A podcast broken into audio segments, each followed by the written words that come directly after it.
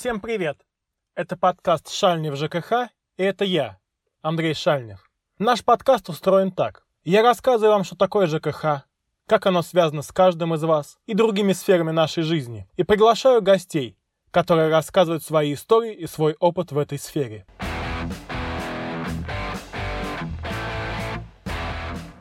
Здравствуйте, вы слушаете четвертый выпуск, в котором мы поговорим о ЖКХ и политике. Мы записываем наш подкаст в августе, и этот месяц в России связан не только с катастрофами, плохими событиями нашей истории, которые мы все помним, годовщина которых происходит в том числе и сейчас, во время записи нашей подкаста, но и с тем, что последние годы это один из самых активных политических месяцев, потому что все ближе единый день голосования, в который проходят почти все выборы от муниципальных до федеральных, во второе воскресенье сентября. В этом году это будет 13 сентября. А значит, этот август получается жаркий, агитационный месяц, когда все агитируют и убеждают проголосовать за себя.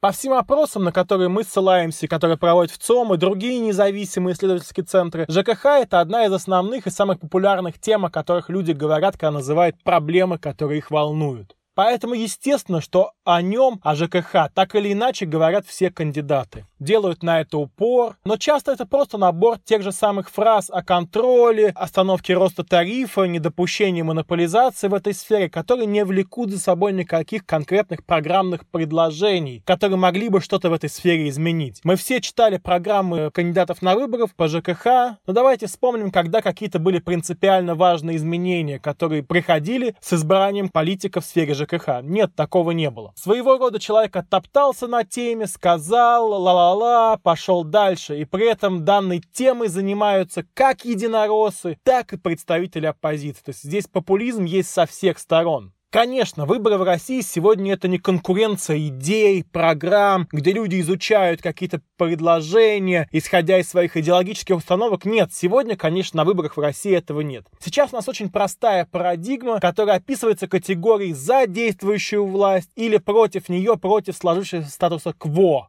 Однако, даже в этом болоте мы с вами сегодня постараемся рассказать о самых интересных ходах предвыборных кампаний прошлых лет и посмотреть на политические проекты, связанные с ЖКХ, которые, на мой взгляд, были очень хорошими и выстреливали в этой теме. То есть приносили какие-то реально политические очки и политическим силам, которые их двигали, и меняли что-то в этой сфере. А также дадим несколько советов тем, кто сейчас идет на выборы, что предложить избирателям без популизма и тем более с высоким шансом и возможностью реализовать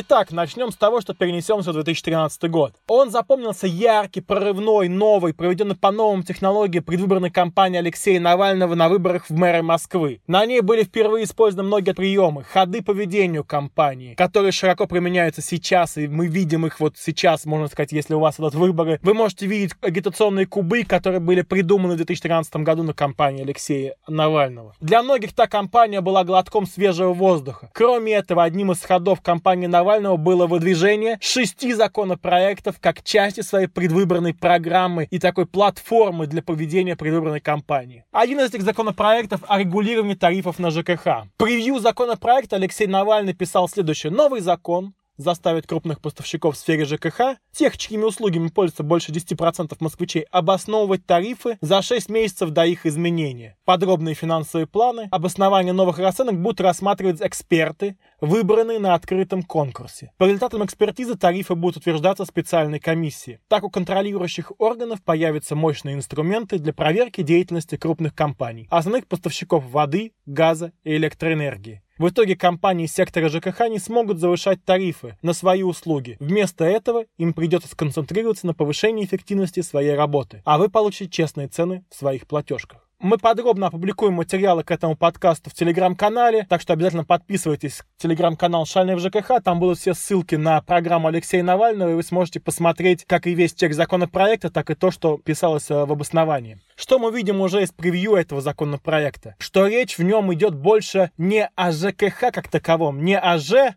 о АК, о коммунальных ресурсах, нежели о жилищных услугах. То есть о ресурсниках из Мосводоканала и Мосэнерго. Мосэнерго одновременно является теплоснабжающей и энергосбытовой организацией. Также упоминается, если почитать дальше э, материал на сайте Алексея Навального, Навальный 2013, организация Мослифт. Это такой большой подрядчик по лифтам в Москве, который нанимает управляющие компании, в первую очередь ГБУ «Жилищник». Однако в Мослифте ситуация другая. Там жители не взаимодействуют с ними напрямую, а управляющая компания заключает с ними договор и может выбрать на самом деле любого другого подрядчика, воспользовавшись свободой договора. То есть таких жестких регулирований нету, потому что от Мосводоканала мы не можем отказаться, от Мосэнерго. Там есть монополия в силу того, что есть старое советское централизованное водоснабжение, энерготеплоснабжение в старых домах, которое нам не позволяет от этого уйти и не позволяет найти там конкурентный механизм. Конкуренция же на рынке обслуживания лифтов есть. Э, компании сотни, можно посмотреть по Акведу, сколько зарегистрировано в Москве, будут сотни компаний, возможно, даже тысячи. По сути же, предлагаемая Алексеем Навальным в 2013 году программа не изменила принципиально систему ЖКХ Москвы, так как не решила бы вопросов государственного участия в монополистах, которыми являются и Мосводоканал, и Мосэнерго. Однако, э, мое мнение в том, что при использовании этой меры только для коммунальных ресурсов, я подчеркну, только для коммунальных, а не для жилищных услуг, это могло дать краткосрочный положительный эффект. Конечно, все оговорки про то, что открытые конкурсы тоже проходят у нас в России по-разному. Привлеченные эксперты должны быть действительно независимые и компетентны, а не по принципу непотизма подобранные. Что немного затруднительно, конечно. И институт подобной экспертизы в России не до конца развит. Но, однако, это все равно лучше, чем то, что есть сейчас. То, что есть сейчас у нас для коммунальных услуг. А вот касательно жилищных услуг, на самом деле, в первую очередь тарифы на содержание текущий ремонт, а данное предложение излишне так как сегодня собственники сами устанавливают себе тариф на общем собрании в зависимости от набора необходимых им услуг, от того, как они хотят увидеть периодичность этих услуг. И тарифом устанавливается правительством Москвы, если это Москва, или администрация муниципального образования, лишь в том случае, если они этого не сделали на общем собрании собственников. То есть только в этом случае мэрия Москвы, там, правительство Москвы устанавливает им тариф. При этом надо понимать, что Москва у нас не Россия с точки зрения ЖКХ, потому что тарифы в Москве субсидируются и по факту сейчас установлены ниже рынка. То есть тариф в Москве ниже, и он субсидируется из бюджета города Москвы. То есть УК получает разницу между своими затратами, фактически понесенными на обслуживание того или иного дома, и взимаемыми у населения платежами по тарифам из бюджета. Жилищник поэтому и успешно держится в Москве за счет этой разницы и того, что им проще обосновать свои сметные расчеты и получить эту разницу из бюджета. К сожалению, даже в 2013 году данный законопроект не стал прорывным. Не прожил дальше предвыборной кампании. На РАИ его решили не продвигать, не пускать, не запускать механизм лоббизма э, по, по сбору подписей и продвижению через эту площадку. Мне, как специалисту и работнику в сфере ЖКХ, немного жаль, так как экспертная дискуссия, которая поднял данный закон, и которая, я помню, шла в то время, быстро затухла за несколько месяцев и так дальше не пошла в сферу ЖКХ. Тогда это была хорошая тема, и, по сути, впервые федеральный политик вынес эту тему и предложил какие-то, с его точки зрения, принципиальные меры его решения. К сожалению, это была лишь эпизодом предвыборной кампании, и после она умерла. Во многом это не вина Алексея Навального, а именно отражение того общественного интереса к структурным реформам в сфере ЖКХ и к изменениям, которые есть у людей. К сожалению, это так.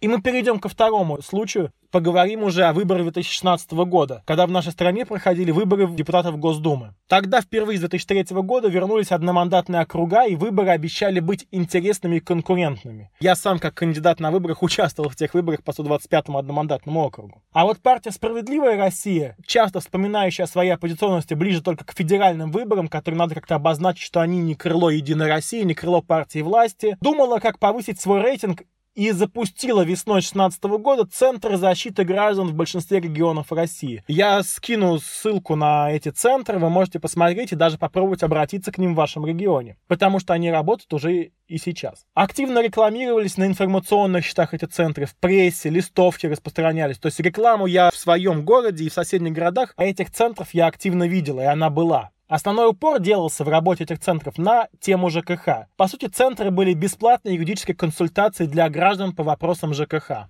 Был стартовый хороший рекламный всплеск у этого в центре, то есть центр ударили в нужное место, в болевую точку, которая реально есть. То, что сфера ЖКХ очень сложная для восприятия людей, однако проблем много, слабое у людей понимание устройства этой сферы, но большой запрос и желание решить свои личные проблемы в этой сфере, которые есть. Тема могла дать намного больше политической силе справедливой России даже, прости господи.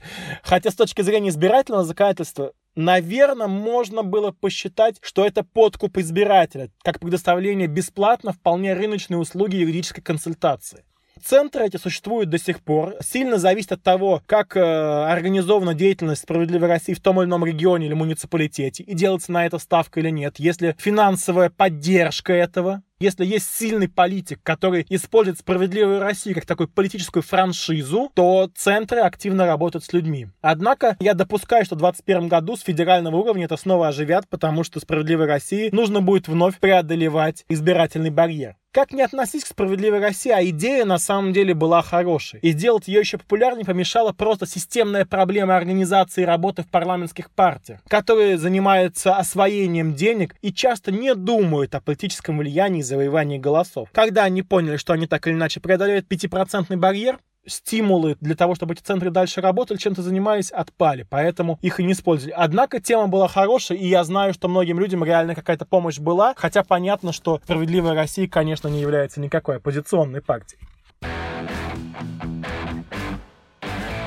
Мы переходим к третьей мере. В 2015 году КПРФ запустила свой телеканал «Красная линия». Проверьте, если у вас еще есть телевидение, какой-то кабельный, еще, возможно, он вещает у вас сейчас. И в отличие от других телеканалов, которые в разные времена делали другие партии, вроде ЛДПР, там у Единой России вроде тоже был телеканал, этот проект КПРФ можно признать относительно успешным. Смотрим на год запуска, 2015, как раз накануне выборов в Государственную Думу. Делалось это с целью выстрелить на федеральных выборах, Однако на федеральных выборах телеканал «Красная линия» своей роли не сыграл. Но вот на местных выборах, благодаря проникновению в местные кабельные сети, через местных провайдеров, через кого-то еще, проект очень даже зашел. Основную ставку, помимо стандартной повестки КПРФ, это часто на местном, локальном, на региональных выборах это дети войны обычно у КПРФ, на местных это бывает часто проблемы ЖКХ. При этом делаются объемные большие репортажи, 30-40 минут, иногда даже час, длительные, с продакшеном, профессиональной съемкой. То есть это не местные телеканалы, не местное телевидение. Тут снимается все немножко более профессионально и на более высоким, на высоком уровне и есть продюсер. А на локальном уровне это выглядит уже лучше, чем местные стандартные каналы, поэтому. Берется интервью у локальных лидеров мнений, у так называемых ломов. Активно положительно освещается деятельность ТСЖ, как ни странно, да. Тема прямых договоров. Подмосковной Ивантеевке, например, в прошлом году на выборах Совета депутата было снято несколько репортажей про конфликты между управляющими компаниями ТСЖ, про местную проблематику. В результате за две недели до выборов телеканал был удален а, из местных кабельных сетей, то на самом деле хорошее отражение того, что он попал именно в острые темы. В Пушкина же по прямым договорам на выборах прошлого года я давал им комментарий. Я скину ссылку на этот большой репортаж. На мой взгляд, общий контекст в итоге увел их в сторону от проблематики. Не то снимают, неверно ставят акценты, выдвигают свой вот КПРФный коммунизм, все такое, но дают трибуну для местных и локальных активистов, которые им позволяет высказать свои мнения, донести свою позицию, а люди это смотрят, потому что это все-таки на фоне федеральных, региональных и местных телеканалов, где в основном снимают хвалебные для власти репортажи, это все-таки какая-никакая альтернативная оппозиционная точка зрения. Поэтому проект работает, и я думаю, на местных локальных выборах будет еще не раз успешно работать. Охват у них, по-моему, сейчас написано на их сайте 28 миллионов человек, то есть примерно 1 пятая населения России, 20%. Я скину ссылку на телеканал Красная линия, посмотрите, вещают ли они в вашей кабельной сети. Может быть, там будут актуальные репортажи и про вашу проблематику, и вам будет там что-то полезное. Прости господи, КПРФ иногда может делать проекты, которые будут полезны и вам, если вы планируете, например, участвовать в выборах или заниматься местной, локальной повесткой политик. Напоследок я хочу отметить, наверное, на мой взгляд, самый успешный политический проект в сфере ЖКХ.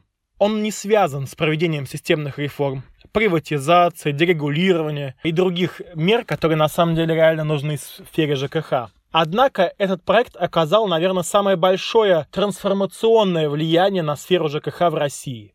в отрасли, те люди даже, кто не знает о существовании этого проекта, чувствуют на себе это влияние. И те люди, которые сталкиваются с проблемами в сфере ЖКХ, тоже об этом знают. Этот проект серьезно изменил всю сферу и задал повестку, в которой работают сегодня практически все органы госвласти и все управляющие компании, игроки этого рынка.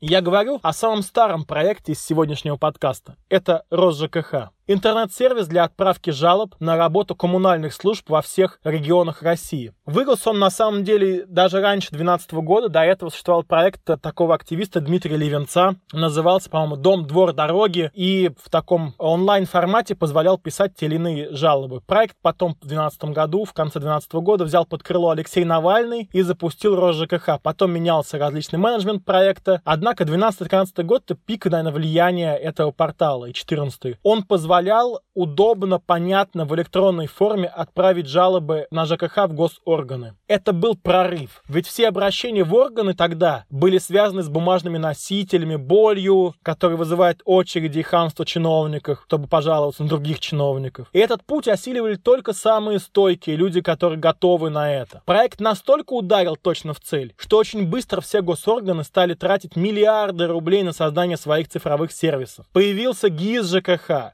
региональные системы типа активного гражданина в Москве и добродела в Московской области. Бывшие структуры организации «Наши» сделали портал под названием «Сердитый гражданин». Конечно, сервис помогал решать только локальные проблемы типа плохой уборки, текущей трубы в подвале, но в итоге внес свою лепту в развитие культуры жалобщика, а не потребителя. В этом нельзя винить проект, потому что он только осветил системную проблему всей отрасли, а не сформировал ее. Я сам тоже пользовался этим порталом и не раз. Благодаря ему, например, Пушкина сразу после выборов в 2014 году были демонтированы все незаконно рекламные щиты на подъездах, приносившие кому-то очень большие деньги, но стоявшие там без согласия жителей. Проект стал прорывным, и сегодня именно на работу по тем заложенным стандартам ориентируются управляющие компании, строящие свои системы работы с обращениями. Сложилась целая отрасль, ориентированная на это. Все управляющие компании запускают свои мобильные приложения, контакт-центр, который принимает и работает с жалобами и обращениями граждан. В 2013-2014 годах такой системы просто не существовало, и РосЖКХ, по сути, единственное предлагала эту услугу, да еще и бесплатно.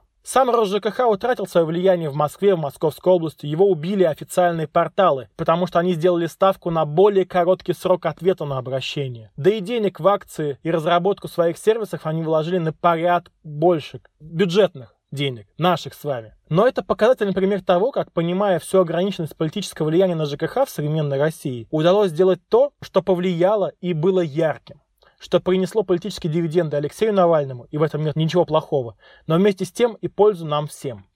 Мы записываем наш подкаст 21 августа, когда Алексея Навального наконец-то перевезли из Омска в больницу Берлина. Я лично знаком с Алексеем Навальным и хочу пожелать ему здоровья, скорейшего выздоровления и возвращения в активную политику для того, чтобы у нас была еще не одна возможность обсудить его успешные политические проекты и политические успехи, в том числе в сфере ЖКХ. Возможно, даже покритиковать. Здоровья Алексею Навальному, яркому политику в современной России. На этом я хочу закончить первую часть подкаста. И во второй части подкаста поговорю о том, как правильно писать жалобы в ЖКХ, так как эта тема актуальна на выборах. Мы поищем предложения от ЖКХ в программах некоторых кандидатов, как отладить такая позиция. В общем, не переключайтесь, скоро будет пятый выпуск, где мы все это обсудим. Спасибо, что послушали сегодняшний выпуск. Рассказывайте про подкаст своим друзьям. Оставляйте свои оценки, комментарии в Apple подкастах. Обязательно очень прошу. Кроме того, подписывайтесь на мой телеграм-канал и Facebook. Там будут материалы по сегодняшнему выпуску. А также пишите и задавайте свои вопросы. Слушать подкаст можно там, где вам угодно. Спасибо, до свидания.